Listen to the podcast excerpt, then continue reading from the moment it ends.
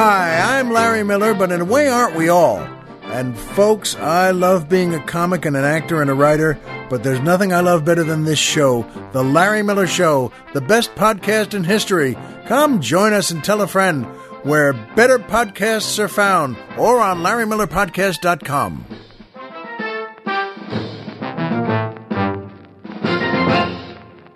Hey, you guys, the episode with Chris Hardwick is about to start. But first, I want to tell you guys about Me Undies. They are introducing their All of Me collection, which is just for women, a four piece line of underwear designed specifically for the female body. Me Undies is the most comfortable underwear made from the softest materials. They have the most perfect thong, brief, boy short, and bikini, perfect for whatever you do. Lazing, dancing, taking over the world, podcasting. Free shipping inside the USA for 20% off your first order. Go to meundies.com slash Alison. Again, that's meundies.com slash Alison for super, super duper comfortable underwear that you will never want to take off. Okay, here's the episode. Here we go. Alison Rosen. Alison Rosen is your new best friend. Alison,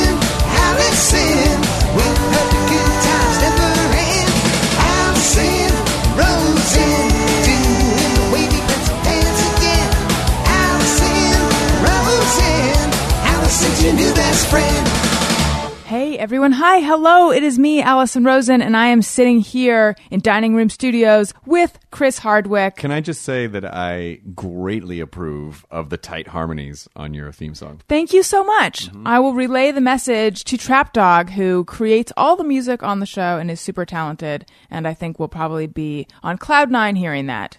And I agree. Well, yes, uh, Trap Dog, uh, good work. Good work, good work, good work. Nice. Ah, my whole soul just lit up hearing that. Yeah, I was just trying to just trying to make it fun. I, I went on a. Uh, I you don't care about this. Yes, I do. All right. I mean, I might. I don't know yet. I, I went down a uh, I went down a Moe Howard rabbit hole the other night because it occurred to me that at the time where I was heavily watching The Stooges, there was no internet. And so I didn't know anything about him personally, and I'd only heard stories. And it turns out he was a fascinating guy. And uh, I, I, so when I did hello, hello, hello, I made me think of the Three Stooges, Right. And uh, he, and they're all dead. You know, you know what rabbit hole I went down last night? It was very Rabbits? s- no. Oh, you just didn't watch Rabbits. What? It'd be funny if you went down a rabbit hole just about rabbits. That would be actually two rabbit hole thoughts. Okay. And you know what happens with two rabbit hole thoughts? Pretty soon you have like 45. 45 Yeah, they just they Yeah, just multiply, multiply. quickly. I was actually thinking why do we refer to it as going down a rabbit hole? Because what really happens down in a rabbit hole? I feel like it's really just a, a very small crevice. A lot of rabbit fucking and sucking. I don't know. I'm sorry. I don't know why I took it. I Ooh, think a rabbit porn site should be called Rabbit Hole. the rabbit hole. that- well, Rule 34. That's already exists somewhere, and Yeah. it's, it's done. I think part of it going down the rabbit hole is that their their uh, their warrens down there, they're- like their Oh, nice. their their burrows are probably very intricate, Right. And so it's when you go down, or that's what they want us to think. Maybe. Maybe it's all a facade. Brought on. It's By per- Big Rabbit. per- perpetrated by Big Rabbit. yeah, the Big Rabbit propaganda machine. I'm glad that we're your dismantling that They're right now. No, they aren't. Rabbits They are the new. Hitler. That's what people are saying in the streets. I can already see the meme. no, what I was going to, the, the sad rabbit hole that I went down was looking up what happened to the actual Laika. Now, oh, the I, dog, the, the Russian dog. yes, and I know that you had or have a dog that, did you end up naming her Laika? I, I don't. It's not my dog. Okay. Yeah. At one point, you had an association with the dog that may or may not. That I know that up- I weighed in on Instagram in terms That of what it, it ended up her. being called Laika. yeah. Okay. Mhm. Well, that was not it. That wasn't the impetus for me looking it up. I was talking with another guest on the show about this band um, that we both like called Smile. They have a song named Sputnik, and it has lyrics about Laika, the dog that went up into space. And so I'm like, what actually? I don't think it turned out real well. No, it didn't. And in the song, it says that for five and a half months, like she, t- she starved to death ultimately, but she was up there for that long. And then I looked it up and I'm like, it was really not even that long at all. She died within a few hours. Well, so that's somewhat comforting, I guess. It's like better Oh, than a dog guess so. suffering for five months. It still sucks. I mean, there was no there, there's a there's a famous picture that you can find online of uh, it's a it's a space chimp and the chimp is holding is holding a headline like a newspaper and seeming to cackle because the, the the big story was that the chimp came back alive. Right. You know, like with the, these animals, it was just like, eh, yeah, just send them up there. I know. What about getting back down? What's that now? kind of like humans going to Mars if that actually happens. oh yeah, those dogs knew what they were getting into. those Russian dogs knew. I'm sorry, I didn't mean to overmodulate your. Uh, I apologize. That's totally okay. Would you Yeah. go to? I'm not. I don't know if I'm a no. space traveler. I don't know if I'm a space traveler. I think if given the opportunity, I'm not. I'm not. I'm. I might be slightly too claustrophobic to be. Uh, to. I, and I think humanity can be divided into two types of people: people who would go into space, people who wouldn't. I would go into space, uh, enterprise style. Mm-hmm. Uh, but I would not. I don't think I could just go up into a small capsule and just be. I watch a lot of the NASA footage, and you know, I've talked to Chris Hadfield, and and, and it's just, it's basically just like being in a habitrail with no ground.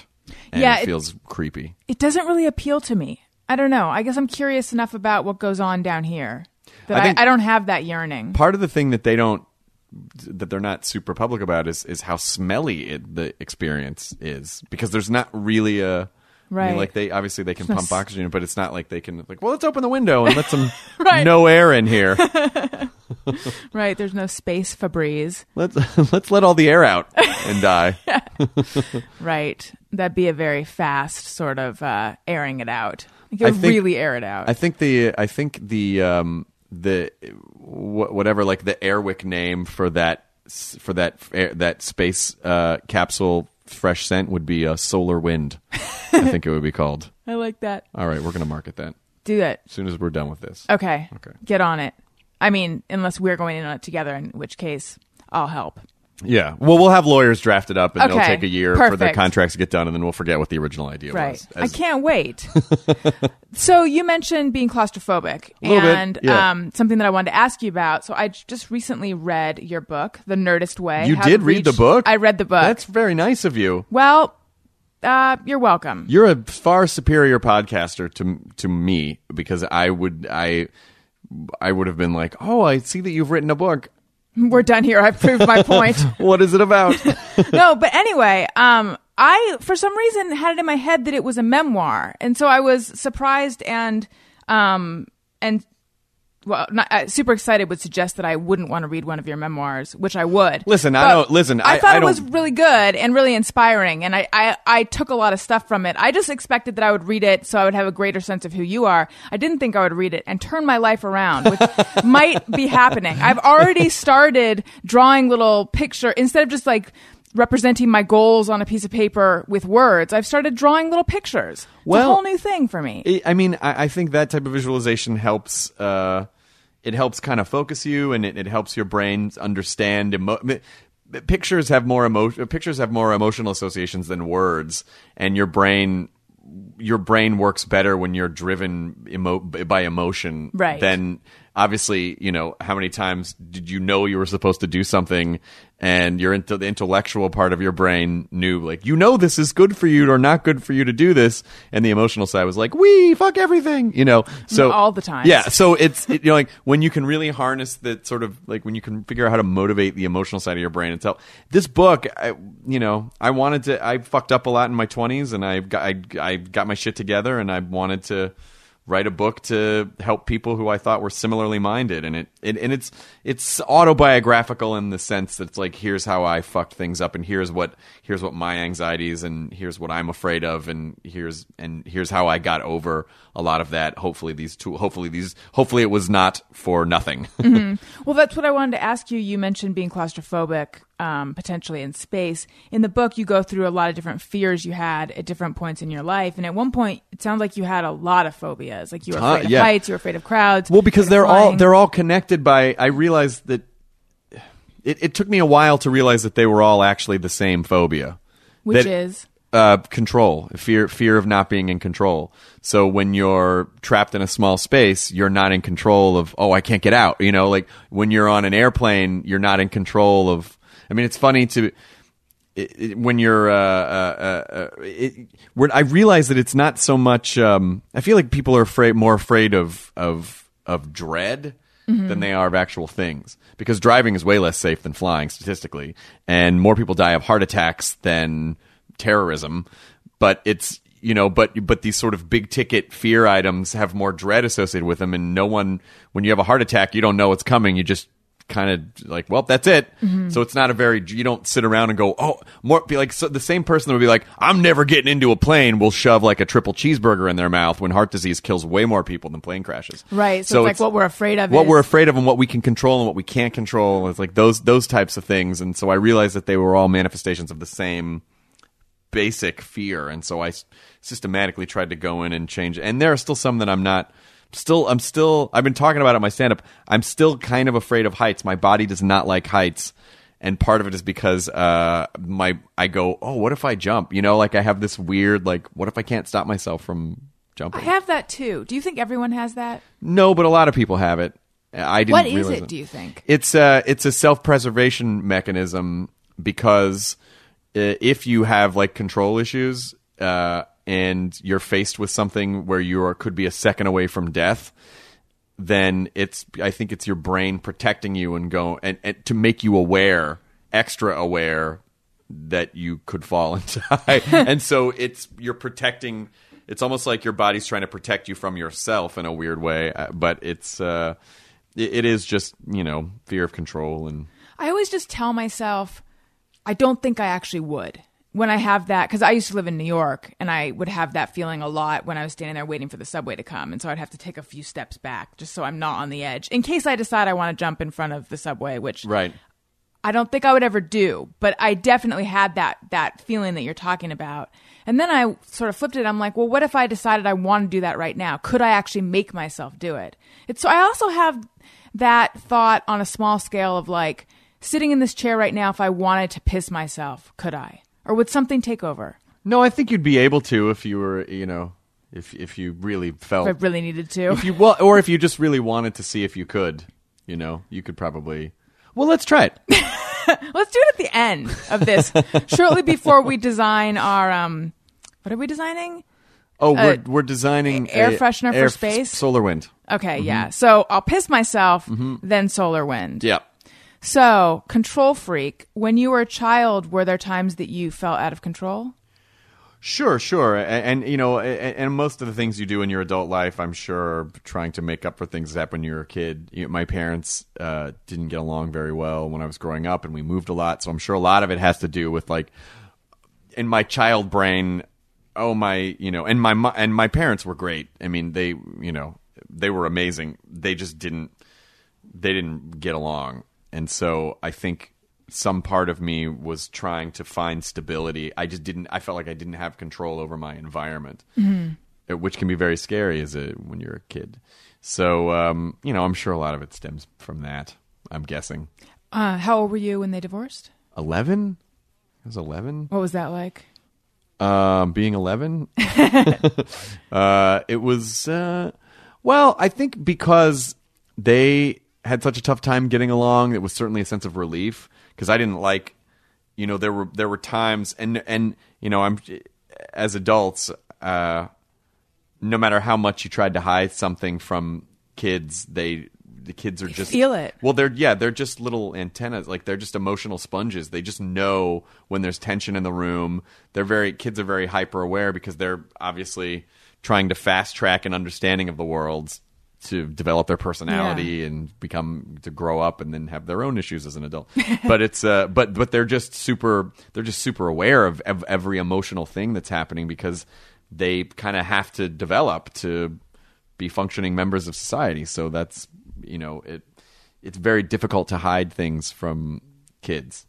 Do you think that all kids are like? Because I I'm relating like a thousand million percent to everything you're saying. My parents didn't split up, but sometimes I wonder if they should have. I mean, there's tons of fighting when I was growing Sure. up, and the minute I would start to hear the voices, and I can almost do an you know a, a wordless impression of like the sound of their bickering, but the minute I would start to hear it, I would get this feeling in the pit of my stomach. Sure, sure, sure. And still, if people argue around me, I will get that feeling Yeah. still.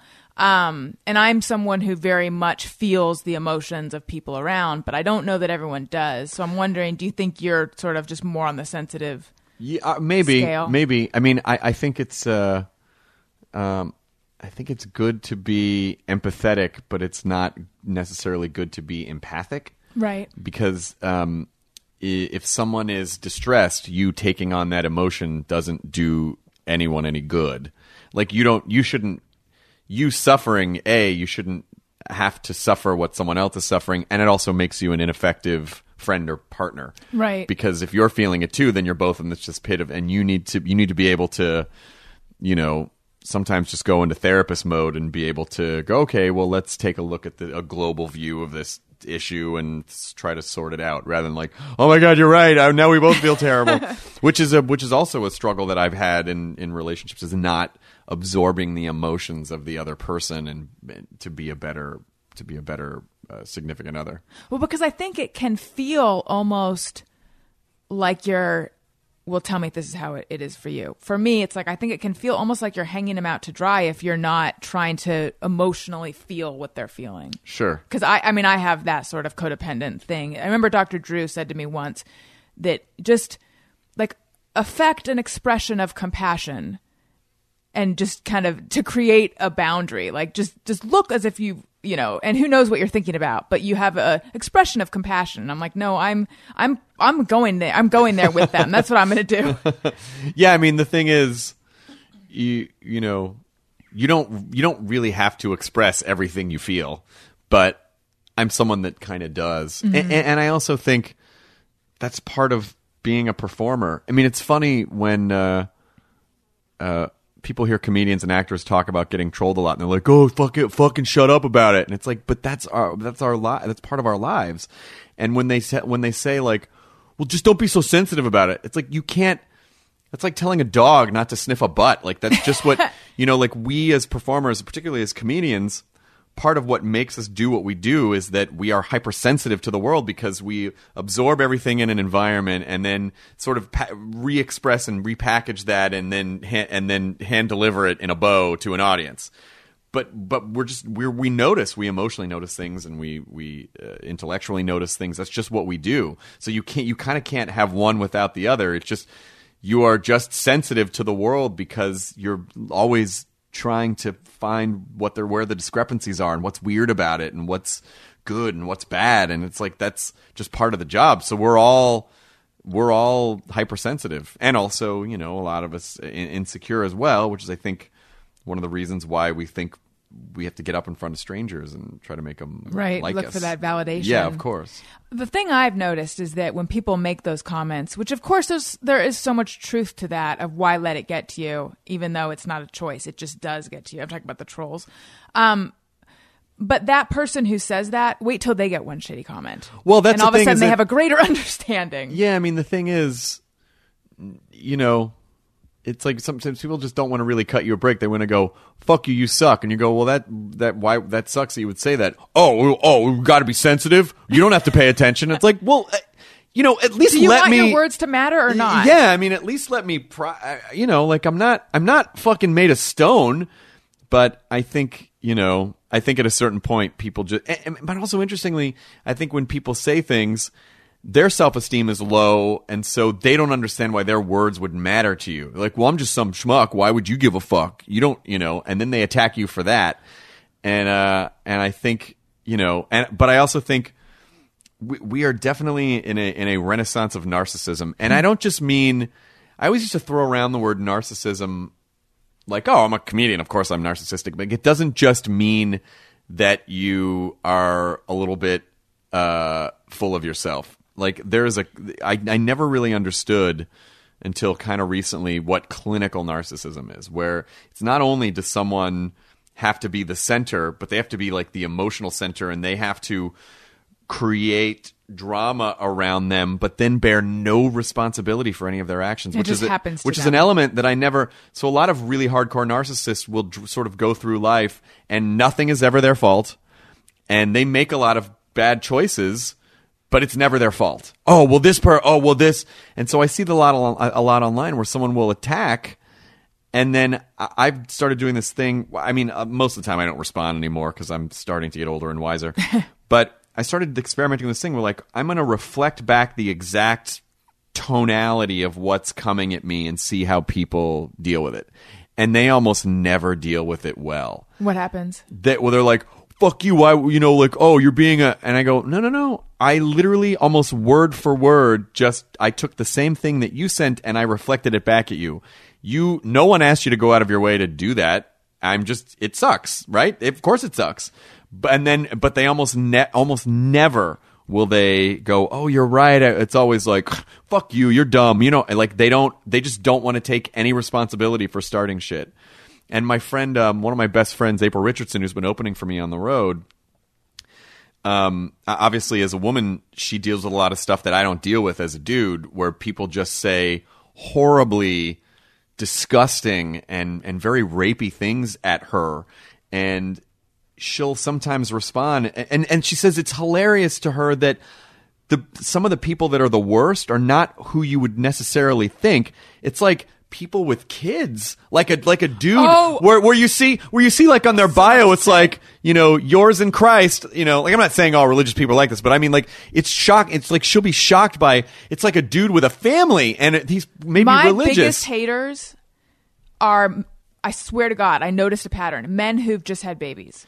Oh, Isn't that so weird? and do you think that they're resentful somehow that they feel like their youth youth is being taken away, and so they're they're they get a little misogynistic because it's like they blame someone else? or- I think it's incredibly stressful when you've just had a baby, and I think that it alters the dynamic of the relationship. It must, and so maybe all of us. I was. I remember I had Jesse Thorn on my mm-hmm. podcast, and we were talking about it, and he was saying that he realized right after their first baby was born just how not important to the equation he was as a dad. Like the baby is into you, but not at all in the way that the baby needs the mother. Of course. And so you just feel kind of disenfranchised. I don't know what it is. It's just I it was just such a shocking pattern to me because of course when you get some someone saying something, you know, just horrendous, you assume that it's someone who like looks like a troll. And so mm-hmm. then to find out it's just some middle of the road family guy. Yeah, I mean, I, I, I April started responding to dudes like that and and saying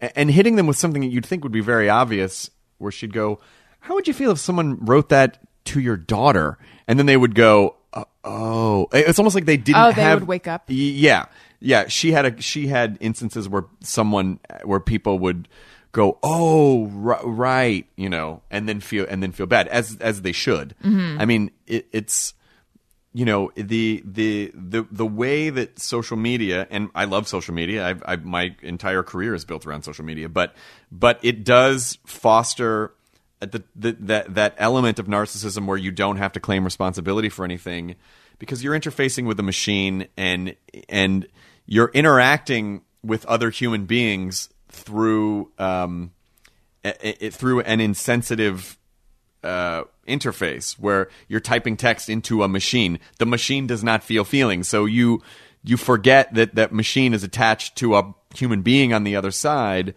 and so you know there's a little bit of that, and people don't claim responsibility because they get to just they get to be anonymous and they don't have to claim any responsibility. I mean, if everyone had to claim responsibility for the shit they say, it, it, it would be.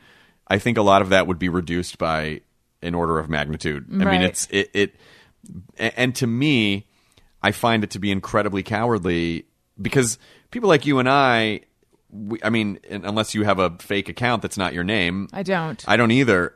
Like we have to bear responsibility for the stuff we say. The same way that you would if you were at a party and you wouldn't just walk up to someone and go, "You fucking suck. You're dumb. your face is stupid. You're not funny. Your podcast sucks. You're a dumb piece of shit." Most people wouldn't do that at a One party. star. Yeah, and so it just kind of it kind of makes you go. I mean, like, do you?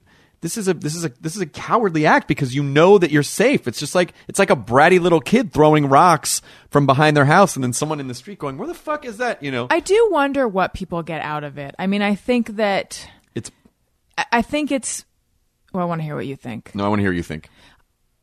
They're releasing something. Yes. I mean, I think that when they're communicating to podcast hosts or comedians or movie stars or whoever it is, they're not talking peer to peer. Like to us, it feels like a peer just said something shitty, but to them, they're talking to someone that's sort of on kind of a an elevated platform, and they don't even know whether the person's reading it or not. I mean, I think that that whoever's on the receiving end of that like starts to represent something. So it's their feelings about authority their feelings about their parents Sure. their- you know i mean there's all this shit projected. So it's just i think they're releasing some kind of anger and hostility. I- I think- or they really hate us. I don't know. I th- well, I think it's probably some of both. Because you can't like not everyone's going to like you, and you shouldn't want everyone to like you. i kind of do.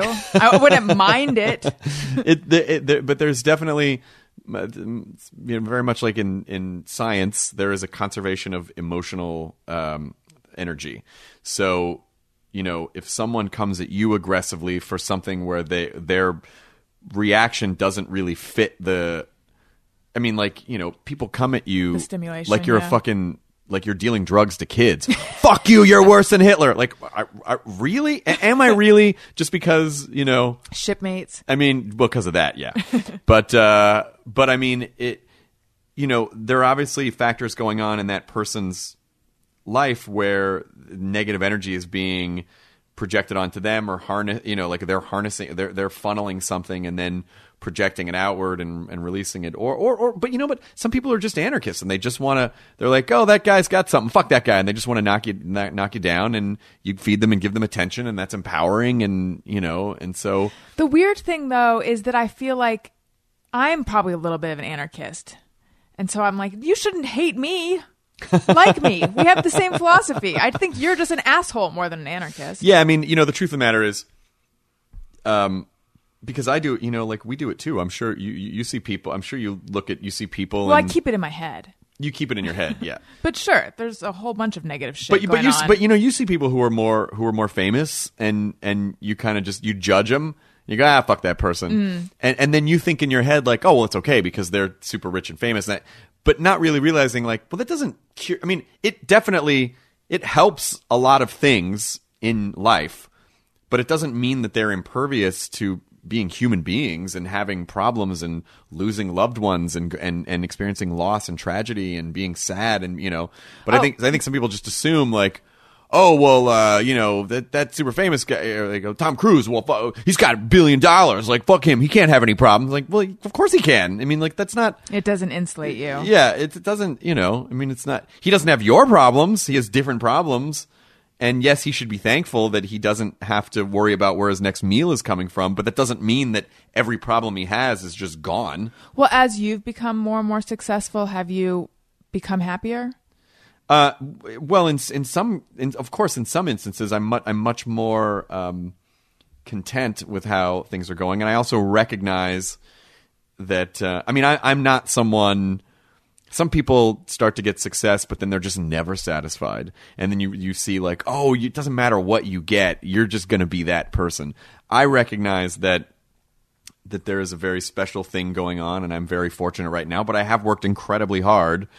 Um, it's very challenging to have a career and lose it, and then get it back, and then get it back better than it was. That's not an easy thing to do. It's a lot. It took a lot of work, but it's because I care about what I do, and I like the, and I like what I do. Um, but I also you know, what I do find is that um, there are, if you give a fuck about what you're doing, there are new pressures of, oh, well, I always want to make sure that I'm improving on the quality of work. I have a lot more responsibility.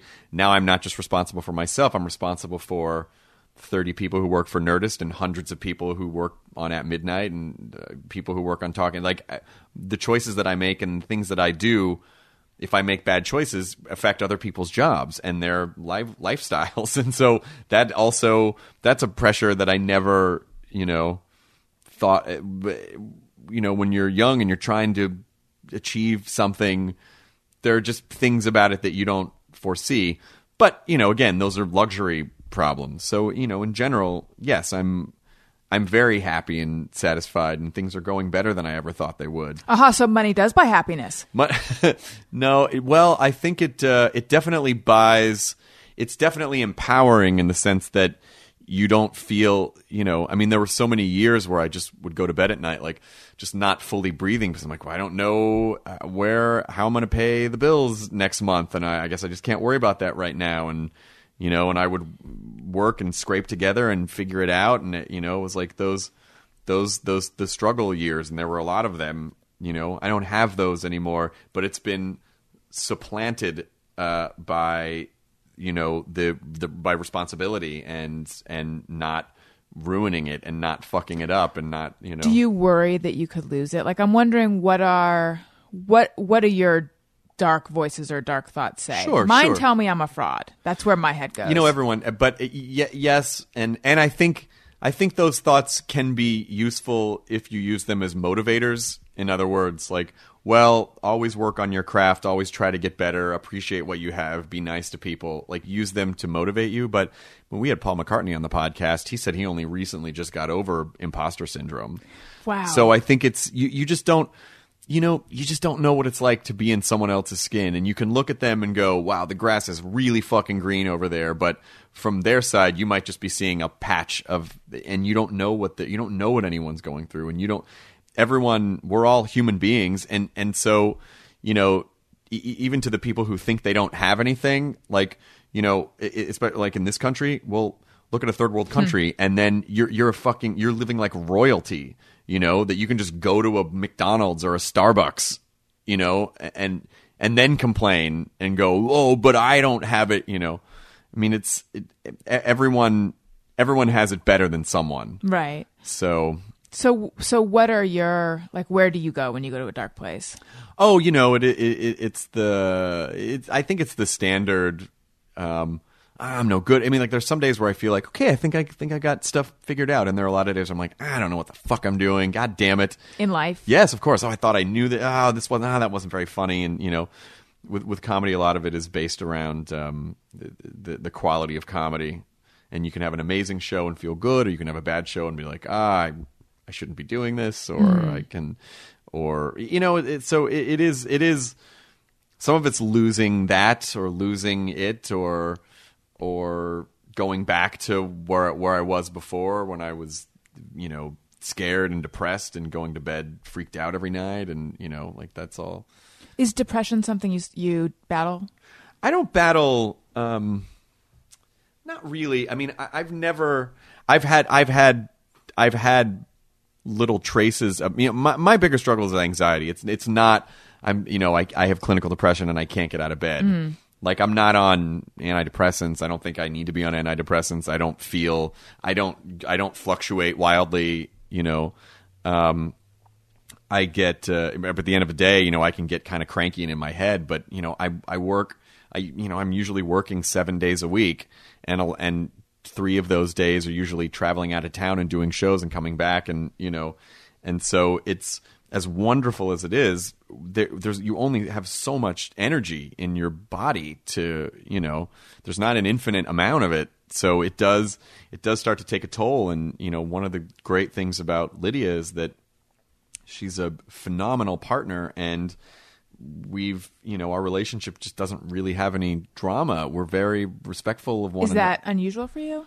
um i mean i when i was younger i i think i associated drama with passion mm-hmm. you know i think that's a young thing to do and so it's like oh if we're really feeling these emotions you know The highs are so high and the lows are so low. yeah, or I, I was very attracted to girls who were volatile, and I guess I, I guess maybe I liked the ride of of it, and I was also like, you know, I just I used to drink and I used to you know do all that. When you were young, you were attracted to girls who were volatile. Are you talking about the singled out days or are you talking about like as a teenager?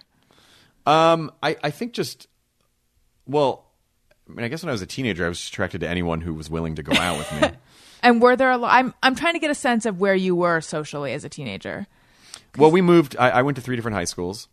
Uh, I, I started high school in Memphis, and then went through my the second half of my freshman year to the end of my junior year in Denver, and then I graduated. My senior year was in Los Angeles, and so um, you know, I I had uh, I had a girlfriend in high school when I moved out to L.A. Um, I had, you know, uh, but it, wasn't. Um, I don't know. I mean, I'm not. I was very socially awkward, and I didn't. I, I but I, but I, but I had this. It, it's hard to explain because I was very socially awkward, but I also had class clownism. Like I wanted to. I was a I was um, a small nerdy kid who was afraid of people, but I also was able to um, lash out at them with words. and you know, I was obsessed with comedy since I was a little tiny, tiny child, and so I used that that as a defense mechanism. Who was the first comedian you were into? Steve Martin. Mm-hmm. But you know, I don't know if I was really a great class clown. I think I had more misses than hits, and so you know, I was just I was just like that awkward nerdy. So in in in the in the crew of the nerdy kids who were sort of you know the it was very much like the film Revenge of the Nerds, where it was a group of people who were sort of rejected by the everyone else, and so we were all like uh, shoved off to the side, and um, but and, and so in that sense, I was I was a little more like Anthony Michael Hall in Sixteen Candles, where I was not afraid to be a leader in that in that group because I for for whatever reason I could talk my way out of things and I wasn't afraid to make snarky comments. Um, but you know, I, I don't know. It was still school was uh, was still always very very awkward for me, and I didn't relate to other kids, and I didn't like a lot of other kids because I just thought they were shitty and shallow and annoying, and I didn't really understand sports, and so that didn't help. And I liked computers and video games and Dun- Dungeons and Dragons and and and sci-fi, and you know, and and there was no internet, so you really just you would just find a couple other kids in your school who were into that stuff, and that was it. So how did you go from being this um, leader of the nerds to singled out? And was that weird suddenly being in in the MTV environment? Yeah, well, I felt like I constantly tried to re. You know, we moved so much. I felt like I constantly would try to reinvent myself as to try to fit in more. Like sort of like when when Milhouse goes to Capital City, and uh, he, com- you know he changes, but then the cracks start showing. Like I, I always would try to change and fit in with popular kids, and it would never last because my tendencies were just too strong. Do you remember what some of the ways in what ways you tried to change. Because i remember when i went from the private school i went to in eighth grade to a public high school i was like i'm tired of being quiet and sensible. I'm going to be a bitch mm. which lasted for one second because i can't be. Well, it's just you know all the stuff that I was into were things that most of their kids were not into, and I didn't understand them, and they didn't understand me. So you know, it was like, oh, I would try to go to a school football game, or I would try to quote be mellow, try not to crack dumb jokes, try you know, like as opposed to being ags aggro Right. Well, I, I mean, I, I just remember being at a party in high school, and uh, it was uh, I had just moved to Los Angeles, and we were neighbors with this kid who was like captain of the football team or something like that. So it was like all the football players and all the cheerleaders. I went to an all boys school, so it was the cheerleaders were from a sister sister schools, and uh, everyone was very attractive but me. And um, and but I tried to be like super mellow and cool with everything. And then at a certain point, I started quoting. Um, I just in a conversation, I just I started talking about some Twilight Zone episode, and I started quoting Bobcat Goldthwait's comedy special, and it just it, like I could know it was almost like I almost felt like the heads were turning and like not one of us, you know, and uh, and then someone was like, "You need to chill out," and then I sort of just realized like this is just not my these are not my people, and I can't, you know, I, I, I need to. I'm just more comfortable in these environments where things are, you know. I know it's a popular buzzword now, but where things are just nerdier, like that's just where my that's just where I'm more comfortable. And so I then when I went to college, I tried again, and it just it didn't work. And then when I started working for MTV, I tried again on Singled Out. Like wait they, tried again to fit in is that what yeah, you mean? tried to, and, and and it just, I just always would slide back. You know, like with Singled Out with MTV. You know, they brought a they brought a stylist in and tried to make my clothes cooler, and they tried to grunge To me up, you. and yeah. And I, they tried to like I had like a little scruffy chin beard for a couple of days, and it, and it just what was your style like before uh, the professionals were brought in? It was um, super preppy nerdy kid. Like button up you know you know like um, khaki pants tucked in shirts uh, you know glasses. Like I was that i was the nerdy kid whose mom dressed him. Right. So uh, um, it's ki- it's kind of like wormser in uh, revenge of the nerds. Like the, the little the little the, the young one or his parents like dress him up and they push him. Okay, go play. You know. Or like um, Mitch from Real Genius. Right. Re- yes, exactly. Well, Mitch in the first act of Real Yes. Genius. Um, so uh, it it it definitely um, it it it was it was always hard to adjust, and then you know, and I think a lot of I think that creates a lot of anxiety. I, I just never felt like I was fitting in. I was always trying to quote unquote be cool because I always felt like, oh well, I don't. Those popular kids seem to have it so great, and I'm here stuck in my own head. Uh, you know, I, I don't know if those other kids have any type of introspection. It didn't seem like it. I'm guessing they didn't. I think when you're busy banging, you don't have time for introspection. Well, there's no well, and because it never occurs to you because you're not forced to when you when you peak early. You're not forced to look inward in any way because things are just being handed to you. And I know everyone has a to a degree a struggle of some type, but but you know, but you know, some a lot some people don't. And when they get it early, it just they're just not they're not conditioned to really search for meaning or try to understand why the rest of the world is ostracizing them. Yeah, right. I think that they don't. Maybe, well, maybe this is just a sweeping generalization, but maybe they just exist on that one level. I think it's why I get so uh, offended and pissed off when people are like, "Fuck you, you're not a real nerd." First of all, I'm everything I do. People are I'm have, are constantly like, "You're not." You know, it's like. You're not a real comedian. Like, yeah, I've been doing stand up for like 18 years. You're not a real nerd. Yeah, well. And I think the reason that that last one bothers me so much is because it was such a struggle for me and it was very hard and it wasn't something I was proud of for a long time. And it was something that I had to come to grips with and, and embrace. And, and it was, you know, socially, it was very difficult. It was very difficult growing up for me always trying to fit into every place we moved and but liking the things that I liked but they weren't cool or hip or popular and so I always felt left out you know? And um and so I think I, it always kind of offends me of like you don't know me. You don't know what I went through. And whatever I have now was the result of me being motivated by my, the failures of my youth to try to not feel so um, shitty about myself. And I think that's why I'm so super positive with everyone is because I don't want people to feel the way I felt when I was growing up. So that's why I'm very Which was isolated or less than? isolated and weird and not part of the group and the stuff that I was into was dumb and I was an idiot because I liked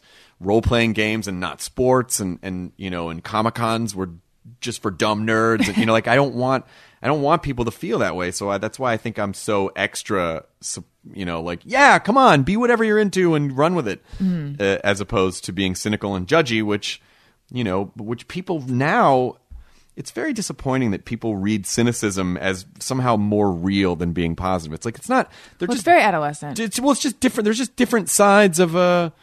d- you- I mean, I you know I could look at this thing and either tell you ten good things about it or ten bad things, and you know may, that would maybe be the plush pink cell phone holder that producer that Jeff I'm gonna gave me. Yeah, I, I mean, come on. Oh, uh, yeah. that I, I definitely, you know, but but I but I make the choice. To, I mean, I, I feel like I feel like cynicism is a lazy man's choice. It's very easy to deconstruct. It's very easy to knock things down. It's much harder to build things. It's Right. much harder You're to build a sandcastle than it is to kick it down. And so, you know, to people who who thrive on cynicism or think it's more real or think it's more authentic or they think it's, you know, cooler, it's like, but it's fucking lazy. It's so it's so disgustingly lazy. It is so much more effort to be positive about things. But I think the reward is greater and I think the benefit to humanity in general is is is is better mm-hmm. than than being I mean like the world offers enough obstacles. You don't have to be another one. So when someone says to you, "Fuck you, you're not a nerd," what is it like? What is it that you feel like they're saying? Are they invalidating your past? Are they calling your bluff? Are like what is it? I think it's just, you know, um, so, you know, the example of you growing up and feeling that thing in the pit of your stomach, which I also felt around my parents. Yeah, It's kind of like you went through something and, and it shaped you and you suffered through it. And, you know, it, it, it was a, it was to a child that's a traumatic experience. So it's basically like someone belittling the trauma that you went through and saying like "fuck you," you don't feel, you didn't, you didn't feel anything. And it's like, fuck. It, it, it's almost, it's disrespectful the fact that it's it's like saying like shut up, you're a pussy. Oh, but no, I was really upset by the fact that I didn't. My parents started screaming, "Fuck you, you're a pussy." But that's really, I mean, like because it brings up those things that you were feeling at the time, mm-hmm. and it's someone telling you that they aren't worth anything. And and that's that that that obvious that hurts. I mean um, you know maybe that's me just be, but but i'm sensitive you know like i'm i'm sensitive which i think is part of what makes me a comedian it's because i'm sensitive therefore it's there's a causality i'm sensitive therefore i need defense shields and those defense shields are comedy you know Right, right. I actually know exactly what you mean because um, I was really overweight for most of my life, and then I lost a bunch of weight. And for the longest time, I didn't want anyone to know that I used to be overweight.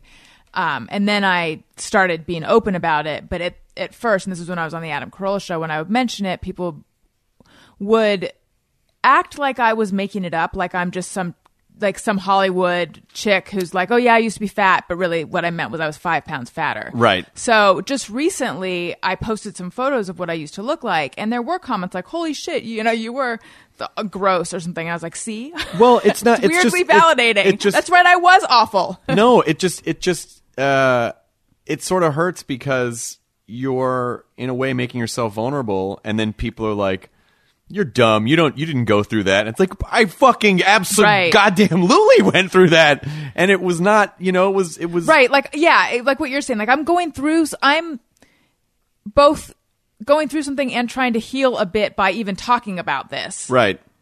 But you know, on on the other hand, look, everyone everyone has struggles and everyone has stuff, and you know, it just we're all. I think we all feel the same types of things and just different shades of it. So Mm-hmm. hopefully, hopefully, when people do come at you aggressively, you can understand that a lot of times it's more about them than it is about you. But it is it is hard not to. That's a discipline I find to to look at it that way. Even though I think that is the the right way to look at it. Like I think I'm some days more locked in just reacting on an Right. emotional level to whatever it is. Right. Yeah, I mean, I, I think it just means when you hear stuff like that and they're attacking you for being a fraud or inauthentic or authentic or whatever, it's.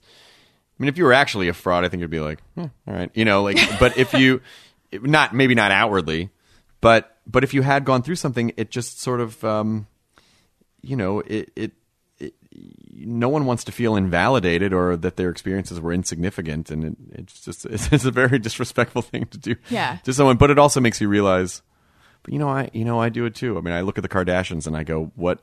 It, yeah, I go they, and they might be very nice people, and I'm sure they've been through stuff, you know. But I look at them as representative of like, oh, this is the the dumbing down of America, where we are obsessed with you know, uh, empty fame at any cost. A- And, you know, that's, I guess that's not about, I can't personally say what they're like. So, you know, so maybe in, in fairness to, to those people who think I'm a dumb piece of shit, maybe they, you know, they look at me and they go, well, you're the, you know, you're part of the, the downfall of, what used to be like this very private thing that was you know like nerd culture or whatever. And so they see me being very public as being representative and they go oh well you're you know you're this or you're not this or you know. It's i find it funny that a group that was uh I- because i felt like i was judged and left out i try not to be as judgy to the non-kardashian factions of humanity uh, but I find that a lot of people can take that and it and it it spins negatively where they get super judgy because they were judged Yes. by people and but where you would think they would go oh well you should be you should be the most sympathetic group in the world because you know what it feels like for some but it's not Right. you know Yeah, not everyone's able to walk in someone else's shoes. I think that's what that is. It's like because I remember going back to what you were saying about narcissism a long time ago. I, I was trying to figure out the relationship between narcissism and hypocrisy, and I was like, how can there was a specific situation I was thinking about. How can this person not see the hypocrisy in that? And it's because that person is only experiencing every situation from their point of view. Sure. So they are not realizing that it's a pattern. Right, and, and also they don't have the their narcissism traps them in this weird cell where they don't have the ability to step outside and look at the situation holistically and and really and and look, you know, there are almost always going to be discrepancies because every person, you know, like it, I'm looking at your tablecloth now and, and I'm like, oh, this is some type of blue gray. And you might, blue gray to me might mean something totally different than it means to you. And you might see it as like, well, it's no, it's green gray, you know? but like, we, it- it's amazing that in a world of six to seven billion people, that we are able to come together and agree upon the nature of things enough to form a society. Right, because there, language. because there are there are discrepancies, and you know, and uh, a lot of times you miss things because you only have your point of view. But I feel like I really do try to step back as much as I can and understand you know what what is going on with the other person or or how did I I have no problem apologizing and I have no problem going oh you know what? I was being a cranky dickhead. Yeah. I mean I it's a, I've been Lydia and I went to Austria last week and it was an, we went for the life ball uh, to Vienna, which is a huge uh, AIDS fundraiser, and then we took a handful of days and went to Salzburg, and we were on vacation, a very nice vacation, and came back, and we both have been so fucked up since we got back because uh, the the time schedule is flipped. So we're not sleeping regularly, but still working all day, and so we're both just kind of weird and cranky. And, and I've been very open about like, I'm just I'm just being a cranky dick. I'm sorry. I know it's not it's not you. It's me, and it's not. I'm this is all me, you know. And uh, and she's saying the same thing. She's like, I'm sorry, I'm being so weird and cranky, and uh, and so it. I really do try to uh, be open and forthright about like here's where I think I fucked this up. Because I think that's you know most people forget that in these types of situations the goal is not to thrash another person emotionally. The goal is to you know um, the goal is to gain understanding. And so you know if you can come to the table and go well I fucked this up and this up and this up hopefully the other person will go well and you know I probably could have done this better but here's where we could come together Right. and do better the next time like the goal is really to do better the next time I think yeah. I think when it, when that doesn't happen, it's because people people who are super hurt or injured or whatever. It's like once they feel hurt, then they get defensive, and then once that defensiveness happens, it's no longer about coming together. Then it is about emotionally thrashing the other person to protect themselves. Well, we're there. There's there's an ego addiction, you know, where you and and a lot of times, I'll ask myself in situations, is this an ego choice that I'm making, or is this the best choice? Mm-hmm. And a lot of times it's an ego choice, especially if it's like what kind of situation? like an emotional response, or you know, like if if if someone.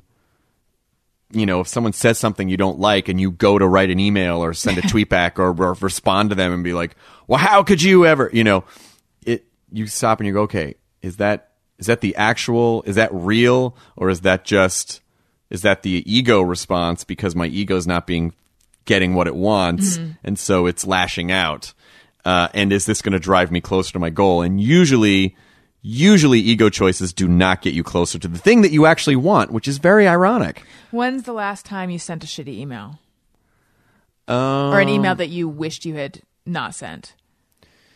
You know, I, I don't really send. I'm I'm usually decent about doing that. A lot of times I'll write the email or the or something on social media just to write it, and then I don't, and then I don't send it. I do. I just I get it out, um, and uh, so the I think if I if I have sent an email, it's been more snarky than it's been like what the fuck? Like, I, I tend to not swear at people in missives because it's it's difficult because you can't you know you forget you know what your emotional intention is with text but other people don't I mean and they uh, and and so they bring their baggage to the text this is why there's so many misunderstandings on Thank God for forums and- emojis. yeah. it's, you know, it's like someone uh, someone on Reddit posted something about oh, what was it? Uh, it was in a thread that I was you know, someone tagged me in it, so it came up in my inbox, and I commented on it. And they go, well, "What do you do? Just Google? What do you do? Just search yourself?" And I go, uh, "No, someone tagged me, and so that uh, that alerted me that someone was talking about me in this thread. Welcome to Reddit. Uh, uh, it's a it's a vast wonderland. You should really explore all of its, you know." And then I I sent a link to like how to use Reddit. In my head, I was laughing. I'm like, oh, this the person will think this is really funny. And they were like, well, you didn't have to be a dick about it. And so I had to respond and go, okay, if you could hear the tone in my voice, you would know that that was me fucking with you. Like, and the reverse happened today. A dude uh, said something to me. He referred to me as like a bro comedian. And I wrote back, and and I never do this. And I go, "Fuck you for calling me a bro." You know, I was like, I associate bros with uh, like being misogynistic pricks. I, suppose I associate them with like wanting to fuck sports and not having any self awareness. And I'm none of those things. And then the guy was like, "Oh, I was totally kidding. I was being ironic." And I and I Ah. and I had to, in that moment, instantly go, I'm I was being insecure and defensive. I apologize. I completely missed it. That was not your fault. That those were my issues and not yours. But I but I'm fine copping to that. It was just a it just a it was just an emotional moment for some reason. But usually that doesn't happen. Usually I'm able to, you know, take all the caustic words out or take all the barbs out mm-hmm. and then just have it say, you know, you know, why did this happen or why did you, you know, who said this should be this way or how can we try to fix this? Right. Right. Matt Mira was on recently, right? Yes, he was. Did Matt say he started the Nerdist podcast? Yes, he did. You know that's not true. What is the story? The story is, uh, I, well, I don't know that he said exactly that he started it, but I think that it was his idea. yeah, that's not true. Okay, what what is the story? uh, I, I someone said that and I was like, I mean, I maybe to a degree he contributed something, but it sounded like if he just flat out took credit for the podcast, that did not happen that way. And I love Matt Mira to death. He's like a little brother to me. it was pretty ballsy when he said it, so I just assumed, well, okay. Yeah. Uh, he, the story was that uh, Matt and I became friends because he worked at the Apple store. And I have an obsession with technology, and I like shiny things. And so, you know, I would go into the Apple store, and he would he was he was and the first time I saw him in there, he was a big comedy fan, and he would go to UCB shows all the time. And at that time, I was doing Comedy Death-Ray shows very regularly, and he was going to UCB, and so we would go in and we'd bullshit about comedy, and you know, he's I thought he was a really funny guy, and and um, then um, uh, I can't remember how, but we exchanged information, and then he. I remember how he initially got involved with Jimmy Dore and Todd Glass, but he started he started kind of producing their comedy and everything else podcast. And uh, in 2010, for about two years, I'd been wanting to do a podcast, particularly because you know I have a background in radio. Because he mentioned it to you. Before I met him, he mentioned it to me. I've been wanting to do a podcast for a couple years, and by, and by that point, uh, you know, Pardo had been doing his show, and Doug Benson had been doing his show, and Marin had been doing his show, and so, you know, but having a background in radio, I'd been putting, I'd put it off for a couple years because in my head I thought, oh well, it's it's got to be like a radio show. It has to be a very heavily produced show, Right. and I don't know how I, I'm I don't have time to produce the elements of the show. I mean, I worked at KROQ for years, and then worked at another station after that, and then um, and then in t- early 2010, uh, there was a show that I was very close to getting that I thought was kind of was going to change my life for the better. What was it?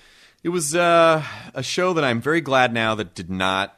This is the this is the beauty in how you perceive what is failure and what is what what is a roadblock or what can actually be like something that you think is a roadblock can actually be a ramp and this was a ramp but there was a e was e did this show called the daily 10 and it was it was paired with e news daily. And they it was very much just a rehash of 10 things that happened that day. Right. but they wanted to make it more editorial because obviously they had had sex success with uh, the soup. If they had sex with the soup they had se- they had sex with uh, uh, but they had had success with Chelsea Show and and the Soup, and those shows were very point of view driven, very Right. editorial, Voicey. very voicey, and so they wanted to do that with a Daily Ten, and we spent a lot of time redeveloping it, and I really thought it was going to go. The network executives really thought like, and the reason that that was important to me, even though I didn't give a fuck about the source material, I hate entertainment news. I mean, in terms of like tabloid news. Um, but you know, as a comedian, it's very difficult. Like your goal is to get your voice into the world as much as possible, so people can decide if they're going to come see you or not. And it's very difficult to motivate people to leave their homes and pay money to see you in a venue. And this being on television every day and being, you know, like Sure, it's a good being platform. myself is a very good platform and it you know it helped joel and chelsea's uh, stand-up business tremendously and you know ultimately stand-up's my favorite thing and so obviously i'm very motivated by that so i thought this was going to being on television every day and having my voice i thought well this is going to help Did you have a co-host, or were you just going to host it? uh, you know we it, it, in the end it was undetermined because we did a, a round we did a version of the pilot with one co-host and then another version of the pilot with a different co-host and so but in the end it was irrelevant because they just decided at the last minute like oh we're not like one day i just got a call thinking that it was going to be the call where they were picking up the show and they were like oh we're not going to do this now and um, i was very upset for a couple days uh, but you know I, I don't know there's some weird thing about me where when i when i get kicked in the face uh, i might you know, for a day be like, oh man, I don't know.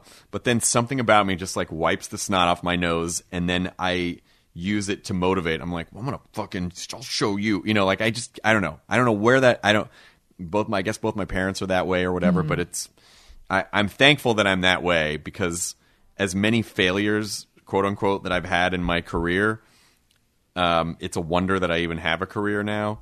If I did give in to that sort of stuff, I never, I, I wouldn't have made it this long. Right. I would have just given up and done something else. But um, Is it when you're motivated like that? Is it like a fuck you? You don't believe in me? I'll show you. kind of, yeah. Yeah. It is. I well, I'll too. fuck you. I'll do it myself. Mm-hmm. I mean, uh, podcasters kind of that's what we do. That's Right. the spirit of what we're doing. It's a very entrepreneurial sort of like, oh well, you this thing you won't hire me, and this thing doesn't exist. I'll fucking go make it, and you can go fuck yourself. Like it's sort of that, that Yeah. sort of thing.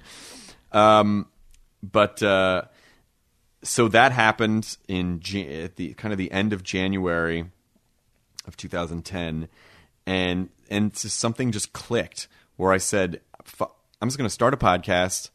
It, you know, it doesn't have to be produced. It can just be conversational. I can just talk. I'll just talk to people. It'll just be like, it'll feel like what it's like to be backstage at a comedy show. Just comedians, just like just, we're just talking. They'll be riffing. We'll just have conversations. And so I called Matt and uh, and I said, uh, you know, will you produce this? So already he did not call me. I called Matt and said, would you would you produce the show for me?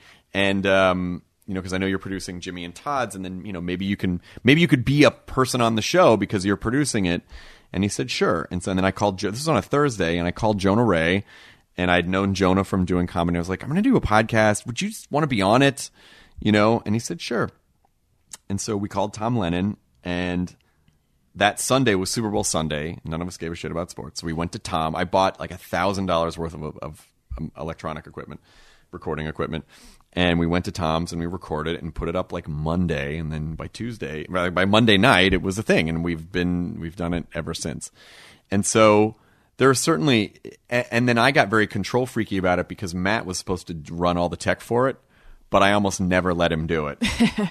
and so I ended up just doing it for the for the most part. Do you use any of that audio equipment today that you bought then? It got stolen. Oh. It, it got it got stolen from Matt left it in his car and someone stole it. Um so uh so I mean I guess in a sense we all definitely started the show together, but I love you Matt Mira, but you did not start the, not start the podcast. I'm I'm blanking. I think he said wasn't I'm looking at Jeff now because you were there too. Um well, we could easily go listen to it. Not right now, but we could find out. I thought it was that he was like, "Hey, you should do a podcast." That's sort of my memory of of it, right? Of what he said. Yeah, it wasn't that he started it, Right. but But that then he, he, had sort of suggested to you that you should do a podcast. that it was a thing that you could do. right. That He- a lot of comedians are doing. he he had suggested it. Uh, Oh. he, he had suggested it because he had been producing, you know, comedy and everything else. He definitely had suggested it, but it was something that I had been wanting to do for probably two years, um, since before. And it wasn't it wasn't really until iTunes um, adopted the format. I mean, because it was before it was a very difficult. It was it was like having a ham radio to the extent where you know there were certain file formats and there was you know you had you know like you had to import them into a player like a RealPlayer, you know Ogg Vorbis. Oh, format. right. You know, it was like there was it was a very it was a very different and and the thing that uh the thing that kept me from doing it for two years was was this idea that it had to be a heavily produced show with segments. I'm like, am I gonna? I'm not gonna play music. I mean, is, I guess, I guess I had in my head it's got to be like a morning show, you know. And then uh, a certain set of circumstances made it click where I was like, oh no, it doesn't. So uh, yes, I, I will validate that Matt did say like, oh, you should do a podcast, but it, but I was it was something I already wanted to do. Right. So, um, something I wanted to ask you in the book, you talk. Now I can't wait for the Twitter war. Like, whoa, Matt, you just got called out, I know. man. Well, did you say anything to him after you heard that he had said that, Uh, or did you think it'd be best to just say it here? No, no, no, no. I just, I just, I just chuckled to it. I, I, I mean, I just, I sort of just laughed at myself. I mean, like Matt, Matt is one of the funniest people I know. He really is one of the funniest people I know. But if he, if he writes a joke and people laugh, he goes, "I wrote that." And I'm like, "Yeah, I know, I know, I know you did." you know, like he, he, lo- but he doesn't need to because he's so fucking talented and funny, and uh, and and I do, you know, and he's one of my best friends, and and I and I've, I've, I'm, I'm so glad.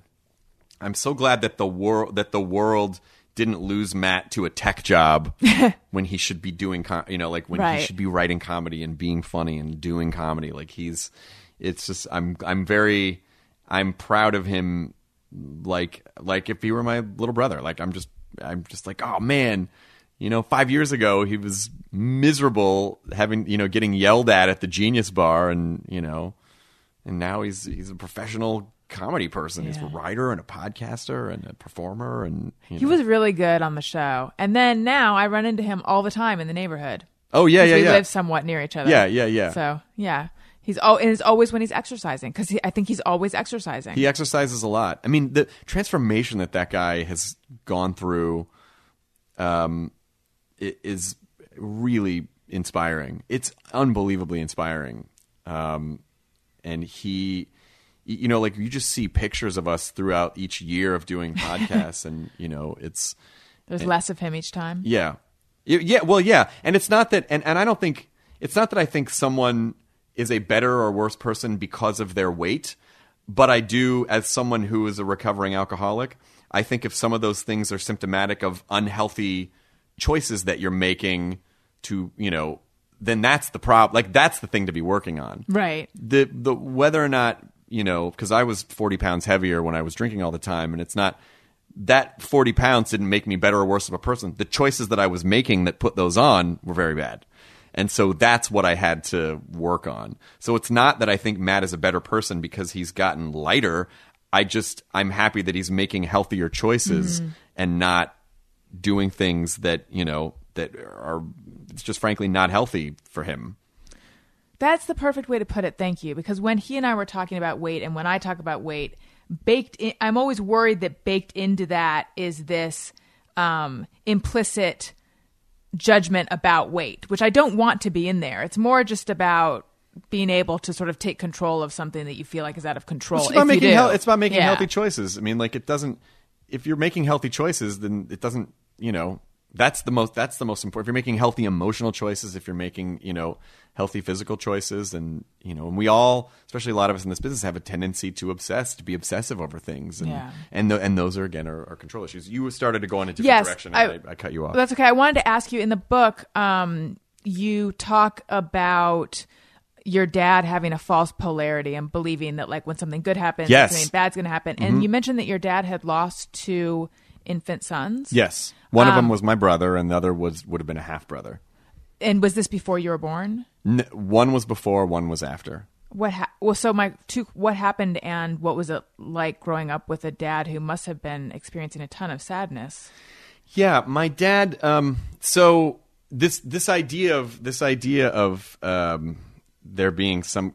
I mean, I think human beings are naturally superstitious, Right. either through religion or through or through this. You know, my dad wasn't a very religious guy. Uh, I think he ended up becoming more of a spiritual person the older he got. But this idea that you know that good things and bad things are interconnected, and well, if something good happens, something bad is going to happen. If this is it, you know, like I think that's just a way of trying to under to understand the world and control it, and and not get blindsided by things. But the truth is, those th- those things aren't connected. The universe isn't plotting against you. You're not. I mean, you don't matter that much. well, yeah, I mean, like with without it's like you matter, but you don't matter so much to the universe that it's going to go out of its way to teach you a lesson. Right. You know, like that's not. It just doesn't. The universe is too vast to give a fuck. I mean, it's like.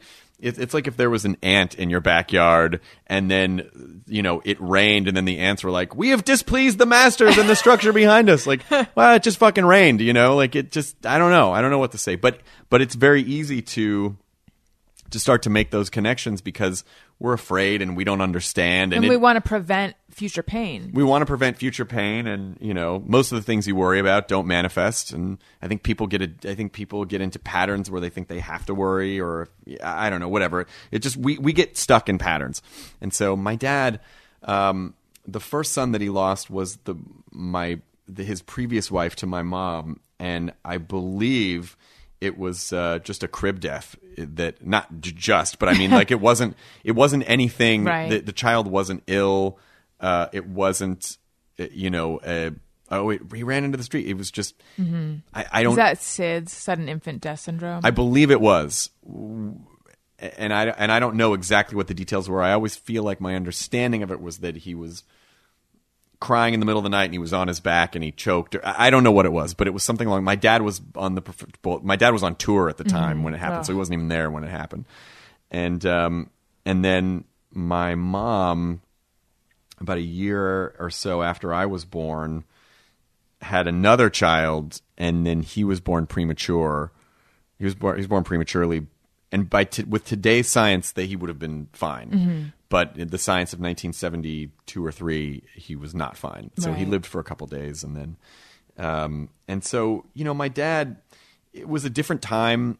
People weren't very therapy savvy back then. It was just a lot of like just fucking deal with it, you know, like figure it out. And so, you know, my dad uh, and we have a history of alcoholism in our, in our bloodline, and he just drank a lot, and he had, went through severe depression, and it, it affected his career, and he couldn't. He had to retire at a young age because he just couldn't refocus, and he was super fucked up, and um, you know, uh, it was he went through a lot of shit and he had a bad relationship with his dad and therefore a not great relationship with that side of the family. And and so he you know it, it just he went through a lot of stuff went through a lot of stuff and and he did the best he could.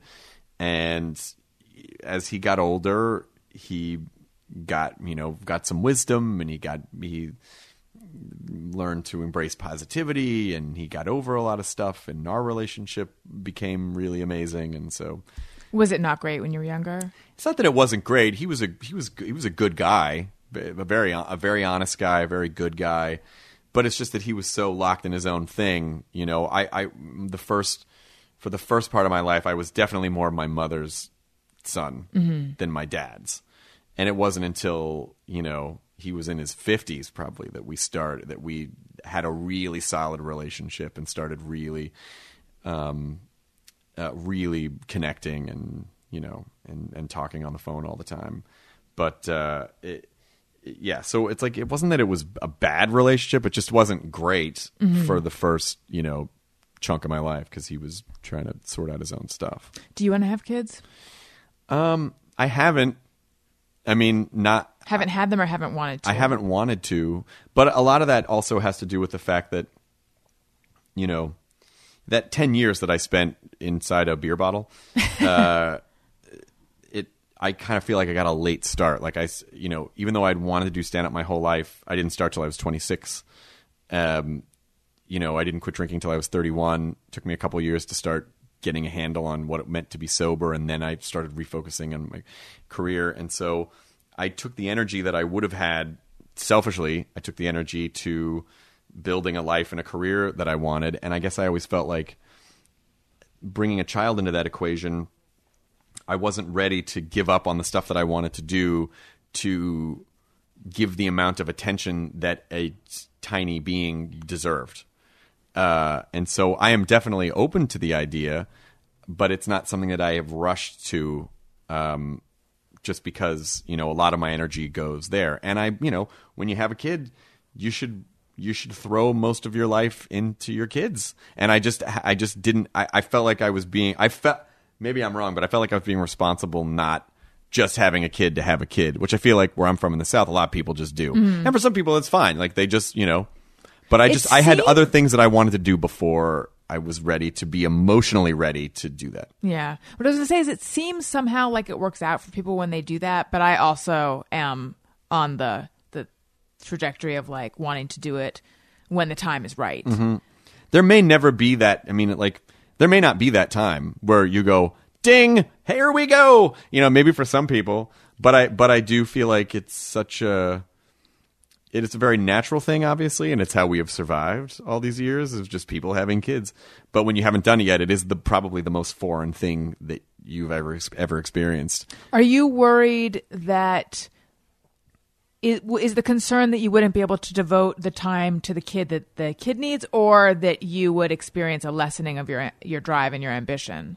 Um, I think both. Actually, I think I think both, and um, I, I think you know I think more people should practice bringing children into the world when they are when they are ready to make the commitment to be a good parent, as opposed to just like ah fuck it, I'll just have kids because unprotected sex feels great, and I'll just figure it out later. Yeah, they're kids; they practically raise themselves. Like, well, they don't, and you need to be a good parent Yeah. and there's uh, you know it's, it's I know sometimes things happen and you know that you didn't plan on and and I but it I still think that you know it is it, you you you cannot take the responsibility lightly and and so I wouldn't I just didn't I hadn't wanted to do it because I wanted to make sure that I was ready to undertake the responsibility and thank fuck that I didn't do it in my 20s because I was just a disaster.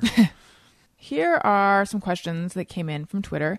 Mona P wants to know: Are you a cat or a dog person?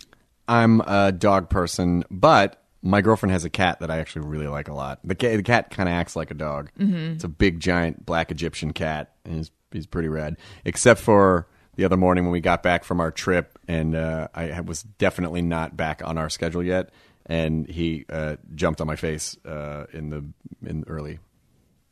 Well, that's cute-ish. Yeah. All right. I am stoked. Says, where would you like to see Nerdist Industries in five years? Um. Well, uh, I I kind of like where we're headed. I mean, I, I don't I don't prefer one platform over another necessarily. I like making digital content, but I also still like you know like I started in traditional media and I like making traditional media. So I think it's just um, I, I like to think of us as as a company that could surprise people and and and do things that they wouldn't necessarily expect. Like we're starting to get into scripted television now, so people are like, "Oh wow, you're doing a scripted television show. That's that's very neat that you guys are doing." it." So more more of that. I mean, I, I think there are a lot of different types of shows that I want to do, like scripted shows, unscripted shows, host driven shows, pop culture shows, news shows. Um, tied all into the web content that we're making, and you know, and potentially film. Like it's all it's all part of the same machine, but just uh, expressed in different ways that are appropriate for each plat- platform. I just want to. I mean, I think the thing is. I, I just like what I do, and I like being around. I like making stuff that's fun, and I just want to keep doing more of that. I, I don't know. It's it's sort of a vague, but I really want Nerdist to be this sort of self-contained bubble that doesn't rely. It's sort of like being a podcaster or a stand-up. It's like you can just do it, and I don't like relying on other people to be able to do the thing that I like. So if we can build this bubble that you know where we create every we can create everything and market everything ourselves and do the writing and the production and the and and the distribution like that's that's exciting to me because then we can just Right, you're not depending on you're not depending on anybody yeah. Um, Sean Sakame says, i know sean. He says, Future Overlord Hardwick, do you ever see yourself getting involved in politics? no i i really don't like politics i don't like politics you know my my it, it's politics makes my stomach hurt because like I when I entered college I was a math major and to me politics is the very opposite of math. And I know that there are some things that are very clearly yes no issues. There are things that I you know like oh well of course you know anyone should be allowed to get married that they want you know, like that like I feel very strongly about that, that kind of Right. but then but the the way that we the way that we get information always feels tainted on on any on any from any party.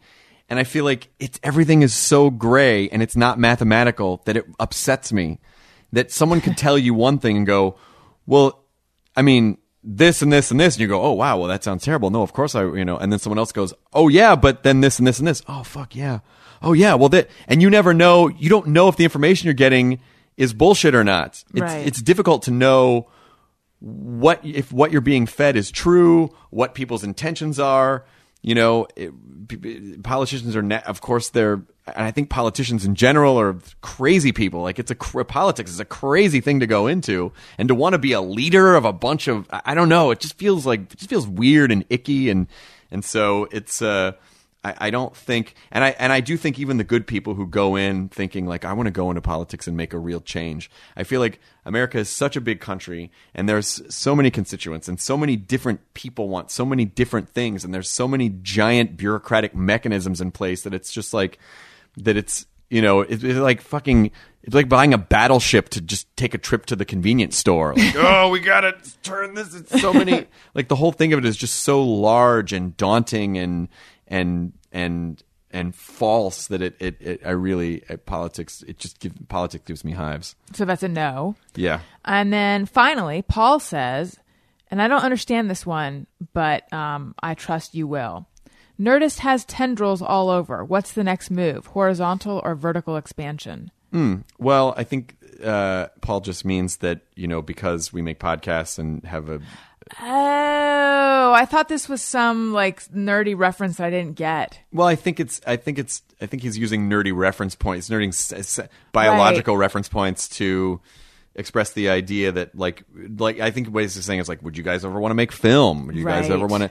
I mean, yes, we're expanding a lot of different areas, and you know, like people wanted us to do merch for a long time, and we didn't have any Nerdist stuff. To we we launched a store, and that's been cool, and you know, we're getting into film, and we're and like I said, we're we have some exciting television products projects which are about to get announced, and so there's there's a lot of different fun things that that we're doing. But for me, it's just about I thought it was like a role playing question. no, no, no, no, no, no. Would you want to get fucked by a tentacle? No, I. That's not where I was. Right. But I cut you off. You were saying. That I don't want to get. I don't want to get fucked by a tentacle. I want to make that very clear. Okay. Uh, I, I fear tentacles. Well, in yeah, general. I mean, they're you know they're they're slimy and invasive. Yes. All right. Let's do just me or everyone. Sometimes I ponder on something I have thought or done. Is it just me or everyone? All right. So I think it's nice that he brought the piano, the keyboard in here to play that song, and then left. That was Trap Dog, right? yes, it was. Yeah. Mm-hmm. Thank we- you, Trap Dog. He lives here actually in that corner. Yeah. Um, this is where people write in with things they think or do, and they wonder is it just me or everyone? And we tell them whether we also do these things. Like, are you afraid you might jump off this building? Exactly. Right. Exactly. Jeremy Vu says, as a kid, I thought the lyrics were "Don't go, Jason Waterfalls," and I always wondered who he was and where he was going. That oh, that's Jason Waterfalls. His parents invented waterfalls. exactly. yeah, he's heir to the waterfall fortune. Um, no, I didn't have that with that particular song, but the Golden Girls theme song, there's a line, if you threw a party, blah, blah, like something, and the card attached would say. And I always thought it said, and the heart attack would say, which didn't really make sense except that they were old, so that sort of made sense Right. in my mind. Mi- Um, mine yeah. was uh, the Eagles. You can't hide your lion eyes. I thought they meant like the eyes of a lion, like a big cat. The lion. You can't hide. You, you couldn't hide your lion eyes. If you had lion eyes, Right. How could you possibly you hide would. that? You would. People would be. The government. You would be. You'd be dissected in a heartbeat. Mm-hmm. You know, like it's because why would you have a lion's eyes? right. I like that. You can't hide them. Have you seen those books? Um, Excuse me while I kiss this guy. And it's Oh, just right. yeah, compendium of misheard lyrics. Those. T- yeah. Okay, Bruised by Dawn says, pull top soup cans, the enemy of clean clothes everywhere. Just me or everyone. Um, I don't spend a lot of time. I'm not a big, I'm not a huge soup fan. I think I've made that clear. But yeah, any sort of pull top situation will splatter your clothes. First of all, I'm glad you took a stand. Um, and secondly, you don't have to aim it at yourself. But you can't really, can you aim where it's going to go? You spin the can the other direction, hold it over a sink, and you pull back toward yourself. Not you. You don't. You don't lift it up while aiming. Mind blowing. Yeah. I always just pull towards myself if I have a pull top. No, no, can. you can pull it. You're, you're it is legally allowed to pull away from yourself into a sink. Where do you stand on soup? I, I don't stand on soup; it's a liquid. Jen says, nothing cuter than an elderly person walking an elderly dog. I feel like there's something melancholy about that. Well, that is a Rorschach test. That's a Rorschach test, All right. basically. What do you think? I'm more, I'm more in your camp because I'm afraid of, you know, I'm afraid of the human condition and mortality and getting older and Right. you know, Frailty and the yeah, and transience so, of it all. You know, you and I are. Well, I should say this. I'm probably a selfish asshole. So when I look at that, I go, "Oh my god, that's you know, they're so frail and how sad and isolating, and and that person must feel insignificant." And and the truth of the matter is, they could be the happiest Right. you know, like my dad when my dad died when he was 72 and was just like you know, like when I think of myself like, "Oh my god, when I'm 70, I don't know what's going so happy, so thankful, so gr- you know, like we're just I don't want to I don't want to be a spoiled dick about it. So I think maybe in those moments when we see those types of things we could go, "But is there another possibility?" Right. Is there a is there a sunny possibility? but maybe the dog isn't living its life as it wishes. Yeah, yeah. The dog had a great singing too. career and then decided to, you know, Yeah. to give it up to get walked around by someone. Are you worried about dying? Uh, I, I'm not. I'm not. I'm not afraid of death. I'm, but I am afraid of dying. I'm afraid of the horrible, potentially horrible. You know, my dad was lucky; he just had a heart attack, and he was it was in like like that. So, uh, but you know, I, I I am afraid of a horrible death. Mm-hmm. The process of a horrible death, but I'm not afraid of not existing anymore. Right. Right. I think probably everyone's afraid of the process of a horrible death. That's like that's up Shockingly, there. some people aren't. Really? Yeah, I think so. It just everyone's everyone's just wired differently. You know, everyone's just Those are the people who are afraid of public speaking. maybe. I'm not afraid of that. Yeah. Um, what if you had a horror? No, not even going to go there. Val Perkins says, when leaving the room, I hit the light switch on the way out, even when the light is off. No, I don't do that. I don't do that either. I'm Cirque says, sometimes say hello to someone at the exact moment they say it, then wonder if they heard you or if you need to repeat it. Yes, I'm all about these sort of awkward social interactions. Like I'm the kind of person, and someone wrote in about this one one time, and I was like, yes, I have that too. Where if I see someone from far away, I feel like I have to say their name, get their attention, and then say whatever I'm going to say, as opposed to like, like if it was you, like, oh, hey, Chris, how's it going? I feel like you won't have heard the hey part because you'll only turn. Sure. But that's not how it works, actually. Right. Like it's sort of like, um, like our hearing is on a five second delay or records five seconds before we are register we're, we're hearing it. You know, you get the whole gist of what someone's saying. Fuck. right. I was just Zach, I know you're on satellite. Yeah, you're on- on remote. that was not right. We're on a conference call. Everyone talks at once. No, you go.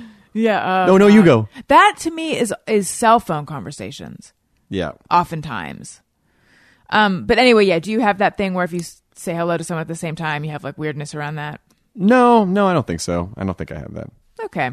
Guess you're well adjusted. Yeah. Damien Cordova says, just me or everyone, worst pain there is, banging your shin on something. I mean, it's, I there. feel like I could, you know, I'm sure that there are in life some worst. It was, I mean, like you know, when people go, "Oh, this is the worst," when when people go superlative, they're like, "It's the worst thing ever." I except for an asteroid crash, except for an asteroid full of cancer b- g- knocking the world in half. You know, it's like there's always a worse thing. Right. Shin pain is is very painful.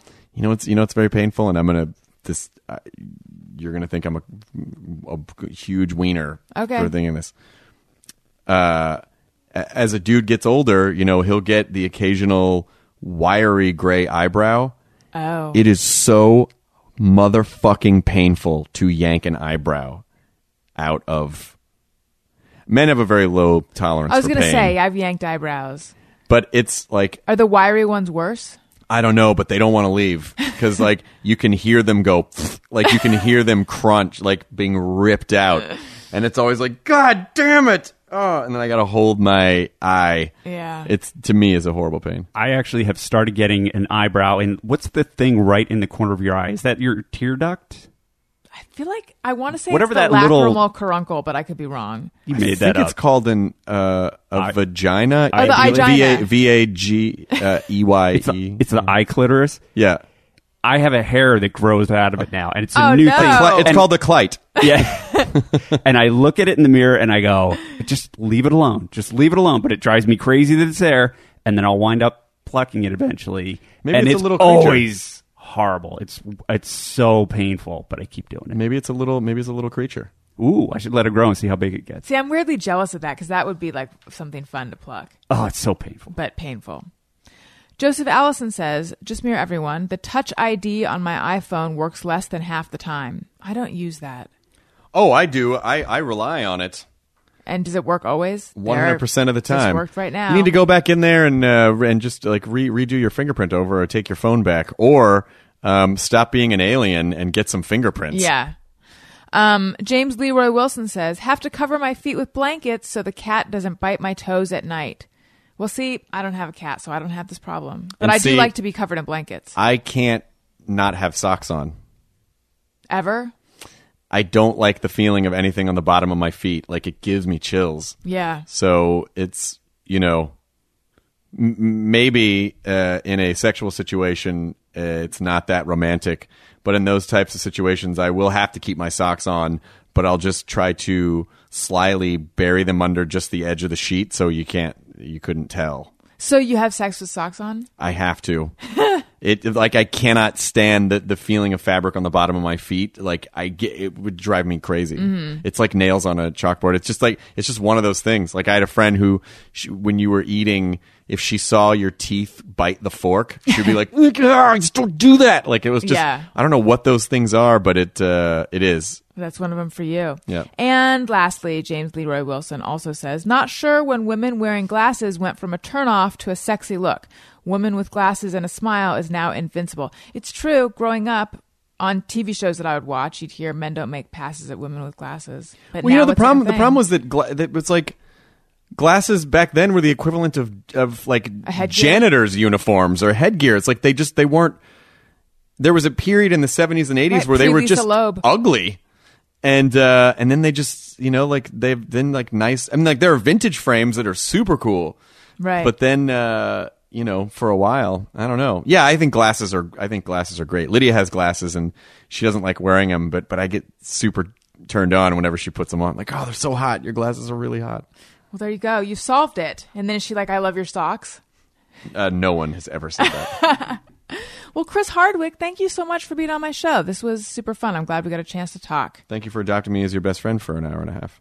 No, it lasts. It's like president. You're always my best friend now. What? Yeah, it's permanent. Um, you guys, if you're going to buy something on Amazon, which you are because they have everything, why not click through the banner on my website, AlisonRosen.com. It doesn't cost you anything extra.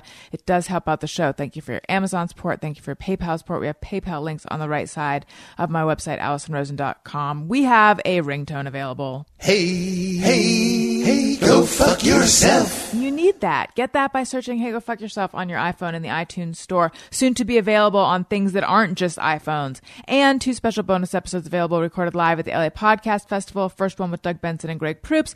Next one with Doug Benson, musician Matt Costa, and the former Thursday Gang. And those are $1.99 in the comedy album section of the iTunes store. Those are also mere moments away from being available on all everything's. Everything. In fact, when you hear this, it might already be available. So check my website. Uh, follow me on Twitter at Alison Rosen. Follow the show's Twitter feed at ARIYMBF. Email us, AR- ARIYMBFshow at gmail.com.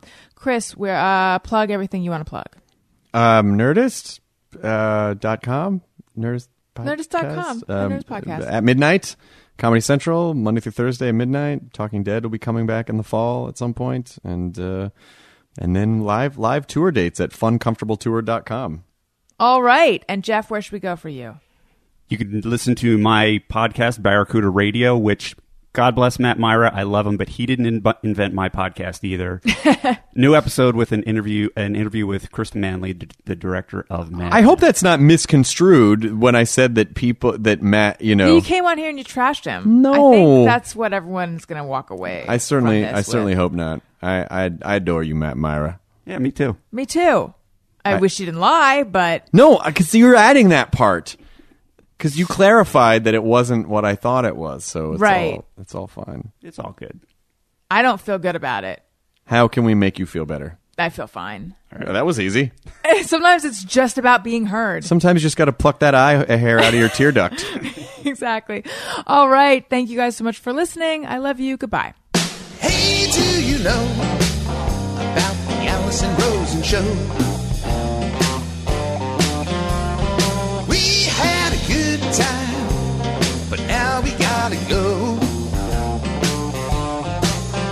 Yeah, Alison Rosen is your new best.